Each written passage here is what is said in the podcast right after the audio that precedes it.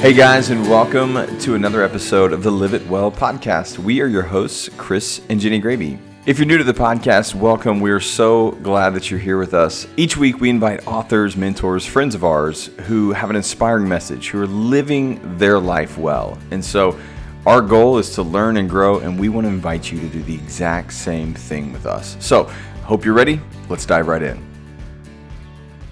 A few years ago, a friend of ours found himself in a season where he started to notice something wasn't quite right with his soul. Overwhelmed, empty, and depleted, he decided to do something about it. Today, he shares with us the practices he learned to get his soul and his life back.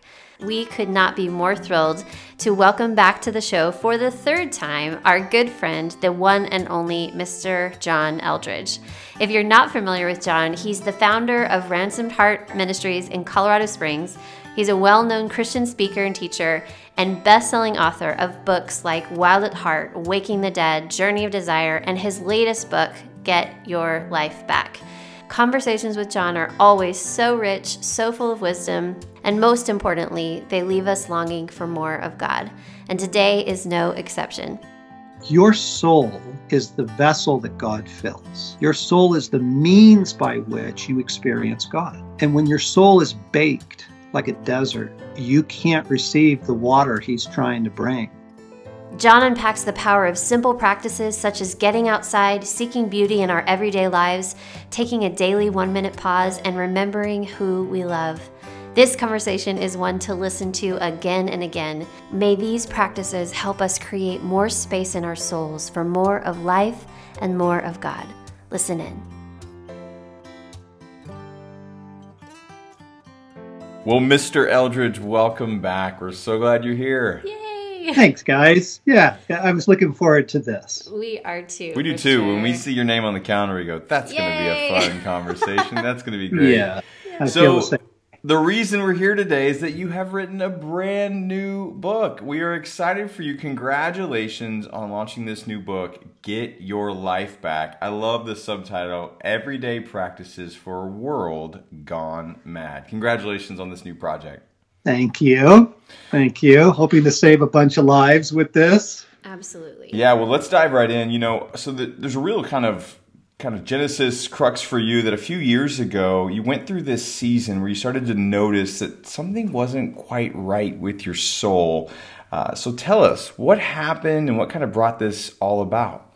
You know, one of the first places I saw it, I really disliked it, was with my grandchildren. We've got three little ones now. You know, they're two years old, one years old, three years old, and I could play with them for about three minutes before I wanted to check my phone, check my email, see what was going on in the grown up world. Like I couldn't be present to people that I love.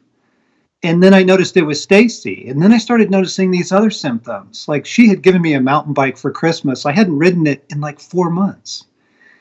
And I used to be a reader. I wasn't reading anymore. Like all these things that once brought me life had somehow fallen on the way.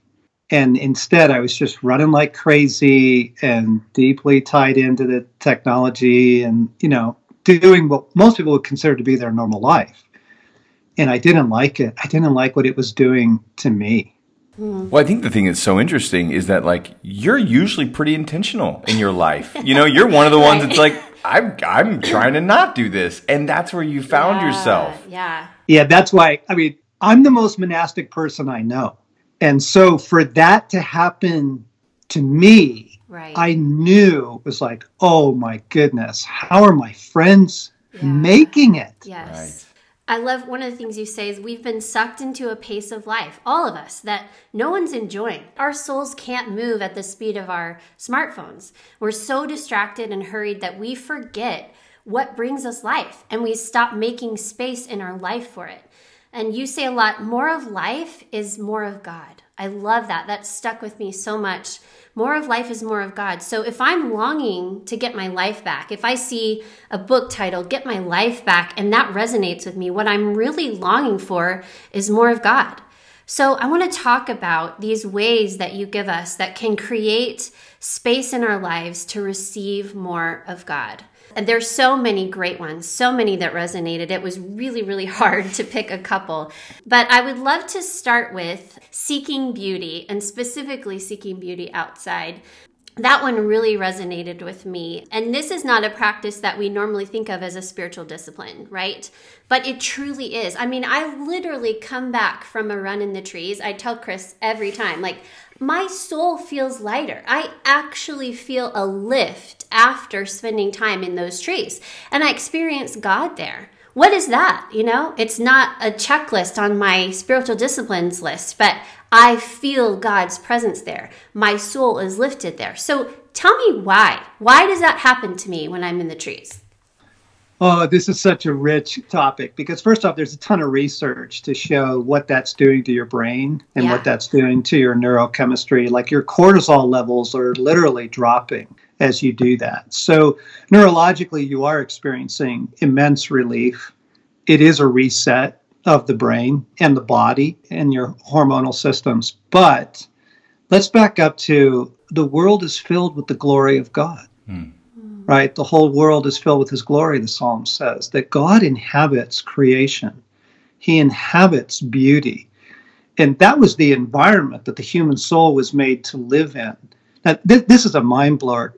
Your body actually needs to be grounded like the electromagnetic pulses that are going through your body that are keeping many people awake at night, you were meant to be barefoot in the grass and it would ground you. So, you know, people with immune disorders and that sort of thing are discovering the importance of, of reconnecting with dirt mm-hmm. and with the earth. But because that their God is there, He inhabits His creation. And the human soul is so traumatized in this hour on the earth I just need to say in kindness, people, you weren't meant to be assaulted like this. You weren't meant to know the heartache of every community in the world. You just were never meant to to live in a world like this. So if you can get into beauty, you can get into nature as a soulful practice, it, it is enormously healing. It is. Let's talk about that for a second. People say like, well, well, why is why am I not supposed to know everything that's happening in the world? I think you even mentioned it when we got to spend some time in Colorado at the conference that like in times past, what, like 100 years ago, 200 years ago, you, you only knew a small bit of information. Unpack that for people listening so they really grasp the idea of what what we're really wired to actually know and what is happening to us. Well, the human soul is not very big. your soul is finite.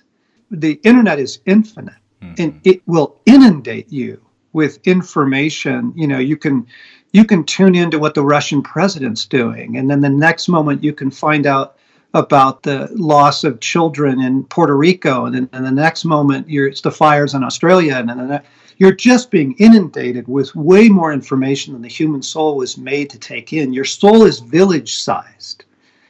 Like, of course, we're meant to care. Of course, we're meant to love. Of course, we're meant to intervene, but not on a global level.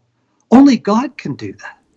Yeah. Right? Right. I'm thinking of that all. He's got the whole world. right. You know, only God can do that. You can't get your hands around that, folks. Like, your soul is wonderfully small.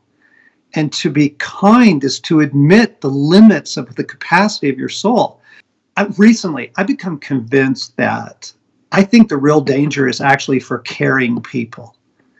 It's not for the cynical, it's not for the checked out. The real danger is for the caring people because we are suffering with overwhelmed empathy.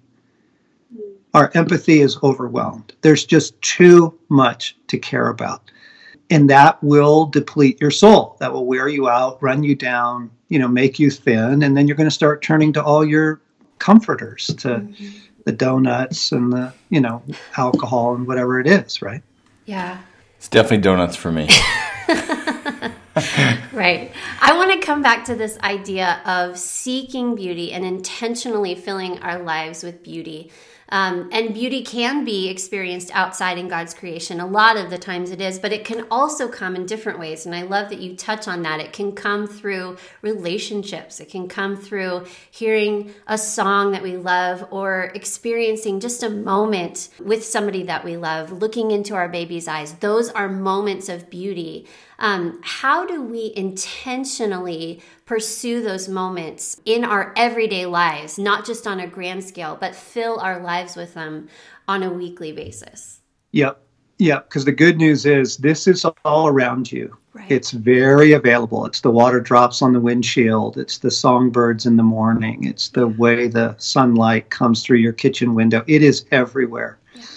And God did that because he knew how traumatized our souls were going to be in this war torn world. And so here's what you do most people notice, but then they just go on. It's like, wow, what a pretty sunrise. Boom, you know, right. and they're just into the next thing. What I'm suggesting is this is that you pause and you receive the beauty receive it into your soul. I'm, I'm looking at this fountain, I'm watching the water spill over, and I say to myself, Oh, Jesus, thank you for this beauty. I receive it into my soul. Let the beauty do its healing work because beauty heals, beauty nourishes. This is the fascinating thing. Why do we send flowers to people in hospital? Why do we send flowers to people who are grieving? Like we know it intuitively, we're like, this will help. Yeah beauty will help. And it's because beauty brings hope and beauty reassures you of the goodness of God. And beauty is this wonderful presence of the mercy of God in our world. Well, I receive it. Mm-hmm. I receive it, God. Thank you for this. Thank you for this moment. Human hands, human faces, windows, trees. It's everywhere, gang. Like, yeah. let it do its healing thing. Yeah. That's love so it. good. It's so good. You, you, know, the thing I, I love when you, you pick up a book like this, when you can tell that this book is something that's like a passion, it's burning them, it's a, it's a message that God has given them. And I know that this is what's happening to you. And throughout the book, you tell personal stories of how these moments, your own personal journey, have been impacted with this message and what God's done. So I would love for you to share one of the stories that you have in the book about how this has impacted you and how that unfolded? Well, I, I didn't even intend to write the book. I just needed care. I, a couple years ago, I just got to the place that I'm describing that we're all in, that I was just thin, fried, you know. And so I began to, it's something as simple as the one minute pause, which is the, the first chapter, simply learning to pause during my day because I would just go from meeting to meeting to phone call to phone call. And even if I'm commuting, you know, I'm catching up on the news, I'm catching up on podcasts. Right. I never stopped. Mm-hmm. There was no Shabbat. There was no pause in my life. And so I began to pause. And then in the midst of that pausing, what Jesus began to say to me was, John, give everyone and everything to me. And this is when I began to become aware that my empathy was just way overwhelmed was um, i'm carrying too much. Give everyone and everything to me. And at first it was like yeah yeah yeah okay yeah. But now it's a lifesaver. I mean just those two things learning to pause and learning to give everything everyone to jesus mm-hmm. has been so healing for my soul. I, I enjoy reading again. I enjoy my grandchildren again. I'm I'm hiking again. I can pay attention to what Stacy's trying to say to me in the morning. I like I, I'm a human being again. Yeah. Right? I'm recovering my humanity. Mm. And the beautiful thing is this. This is like the secret of the book is that your soul is the vessel that God fills. Your soul is the means by which you experience God. Mm. And when your soul is baked like a desert, you can't receive the water he's trying to bring. I mean, it just rolls right off, right? You're too distracted, you're too fried. As you take care of your soul, as you let yourself be human again, your experience of God is going to become so rich and so wonderful. You're like, where has this been all my life? Well, the answer is your poor soul has been haggard. Yeah. that's, that's why. Right. Right. You know, you said something. You you said I'm human again, and I know that there's somebody listening, probably multiple people listening, going like, I want to be human again. I don't want to be running and crazy and in this mad world. And I'm sure you've had people who've read the manuscript and have walked through this, and those who heard it at the conference, and even this first week who are checking in or whatever. So if you're sitting across from one of these listeners and they're saying, John, I want to be human again, where do I go? What do I do? What, what is what is the advice or the where do you start with these practices and all that's in this book? How do you help guide them to that place where they can breathe and be human again? Hmm. There were things that you used to do that brought you life. Go do them again. Now, to do that, you're going to need to make a little room. So turn off your phone at 8 p.m. You, you honestly don't need to be plugged in for the last hour or two of your day. Mm-hmm. When you get up in the morning, do not check your phone first. Make it wait. Make it sit there on the counter. Make a cup of coffee. Look out the window. Say some prayers. Like, you don't have to be ruled by it.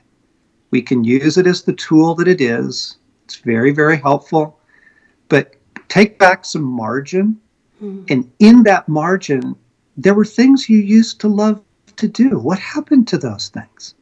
Go get them back. Yeah. Did you love your bike? You used to bike and you don't bike anymore? Did- Was it reading? Was there a book you're halfway through that you just left? Go get it. Go back and do those things that allow you to live a human pace and to be a human being.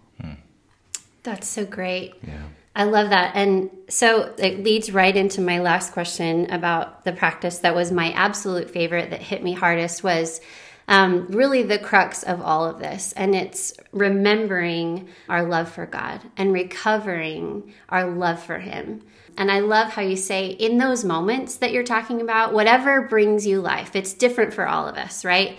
Um, we had one of those moments yesterday where we just got, we all of a sudden, it was just the two of us at a coffee shop. The rain was coming down, but we were able to look out the window, doing something we love, have rich conversation, and we do, we just went, I love this. I just love this. Um, and then I started reading where you talk about that exact thing in the book. When we have those experiences where we feel that I love this moment, God is in that, and it's an opportunity when we experience that beauty to turn that back, to thank Him, and to experience that moment as a gift from Him, as a token of love from Him, because He is the source of such great gifts. He is the hmm, only hmm. source of that much life. Um, so, hmm, will you talk about that? Because ultimately, this book is about not just recovering more of our health and our life, but more of God, because that is where we find life, more of loving Him in those places. So, unpack that practice a little bit more. Well, the, okay, so let me connect two dots. The, the pace of life, the tsunami of information, what we consider to be kind of a normal day, erodes your union with God. It, it just does. By the nature of the stress, by the nature of the distraction and the chaos, it's, it is pulling you away from God, who is our source of life. And so the, the opposite then, the choice is God is in the things that you love. Like if you've got a thing for art, get that back because God is in that. And as you're enjoying, you know, Rembrandt's Return of the Prodigal Son, as you're looking at something like that, paintings, beauty, music, the laughter of your kids, skateboarding, kiteboarding, you know, whatever, you're God is in that. The reason that you love the things you love is because he loves them this is going to do wonders for your intimacy with God. Most people have never connected that. The reason that you love Yeah. those little particular things you love, you know, you love the rain, you love the sound of rain on a tin roof, you love the smell of coffee in the morning. You, this the particular things you love. Well, it's because God loves those things. Mm-hmm. God inhabits those things. He is coming to you. His presence is coming to you through the things you love. So now the new thing is, oh, Jesus, thank you. You are right here. You are in this. I receive you. This is the God I love. This is who you are. It's like reminding me, oh, yeah, you're that good. Yeah. You're that wonderful. That's who you are, right? Yes. It's so it's so good for the relationship. I, I love that. And you're right. I, I think you know, we can all look back on our life and we have a handful of our most precious memories, mm-hmm. right? We all have those and they're different for everyone. But I don't know that we've made that connection that those memories that immediately bring a smile to our face and a light to our eyes, that was God loving me. That was God loving me. Even more than that, it's God romancing you. Yeah. He's literally wooing your heart, especially as a child. So, all those little childhood things that you loved, your favorite little creek, your grandparents' cabin, you know, all that. That was God wooing your childlike heart to Him. Right. I'm curious, do you have a story of one for you? What's a moment for you that speaks loudest of God's love for you that you just enjoy? So we just did a we just did a retreat for a bunch of guys up in Colorado. Uh, we do these four day things for men, and and they are deeply, deeply healing experiences. There's so much warfare around them. It's so difficult to pull off the rescue of the human soul that I forget that I love it because it's just hard, hard, hard work. It, it requires a level of vigilance that's really quite exhausting. I get home. It's the next morning. I don't check my phone first thing. but I do check my phone eventually. And if and a, a, friend sent me a story of her son who was there and the healing that he experienced. And then there was this picture. She attached a picture in the text of him embracing his one year old boy. I lost it. Like I just wept. Like that's it. Like that's who you are. That's what you're like. God, you heal the brokenhearted. You set the captive free. Like that that's the God I love. That's who you are. And it was just so, I was literally on my knees in the kitchen, just weeping, just going, that is the God I love. That is what you're like. Yeah. Oh, that's so good. I, I love that. It reminds us who He is. That's what beauty does. That's what those moments that we experience joy, it reminds us, okay, I can trust you. Yeah. This is who you really are, um, yeah. despite all that's going on in our lives. So, yeah. it's yeah. So, I mean, obviously, there's so many good practices in here that's going to draw us back to being human and draw us back to God. For you, is there a practice that's helped you the most, that's really impacted you and your family, or maybe even Stacy as well? Well, certainly beauty. We talked about that. I'm, I'm practically an addict for it now. I, mean, I seek it out. I need it. I, I need it. But I would say benevolent detachment which is the second practice in the book. And it, it's the idea of learning how to let everything go. You know, the phrase is, I give everyone and everything to you. I give everyone and everything to you. That practice, and I mean practicing it, I, it's not like once a month, it's daily and it's several times a day. I give everyone and everything to you because it was overloading my empathy. I was caught in the chaos, but also if you will let that stuff go, you know, it was Augustine, right, who said, we must empty ourselves of that, all that which currently fills us, so that we can be filled with God. Your soul gets cluttered and burdened, and all this stuff just sticks to you. And so to let it go, benevolent detachment, I give everyone and everything to you, God. Suddenly, God is right there.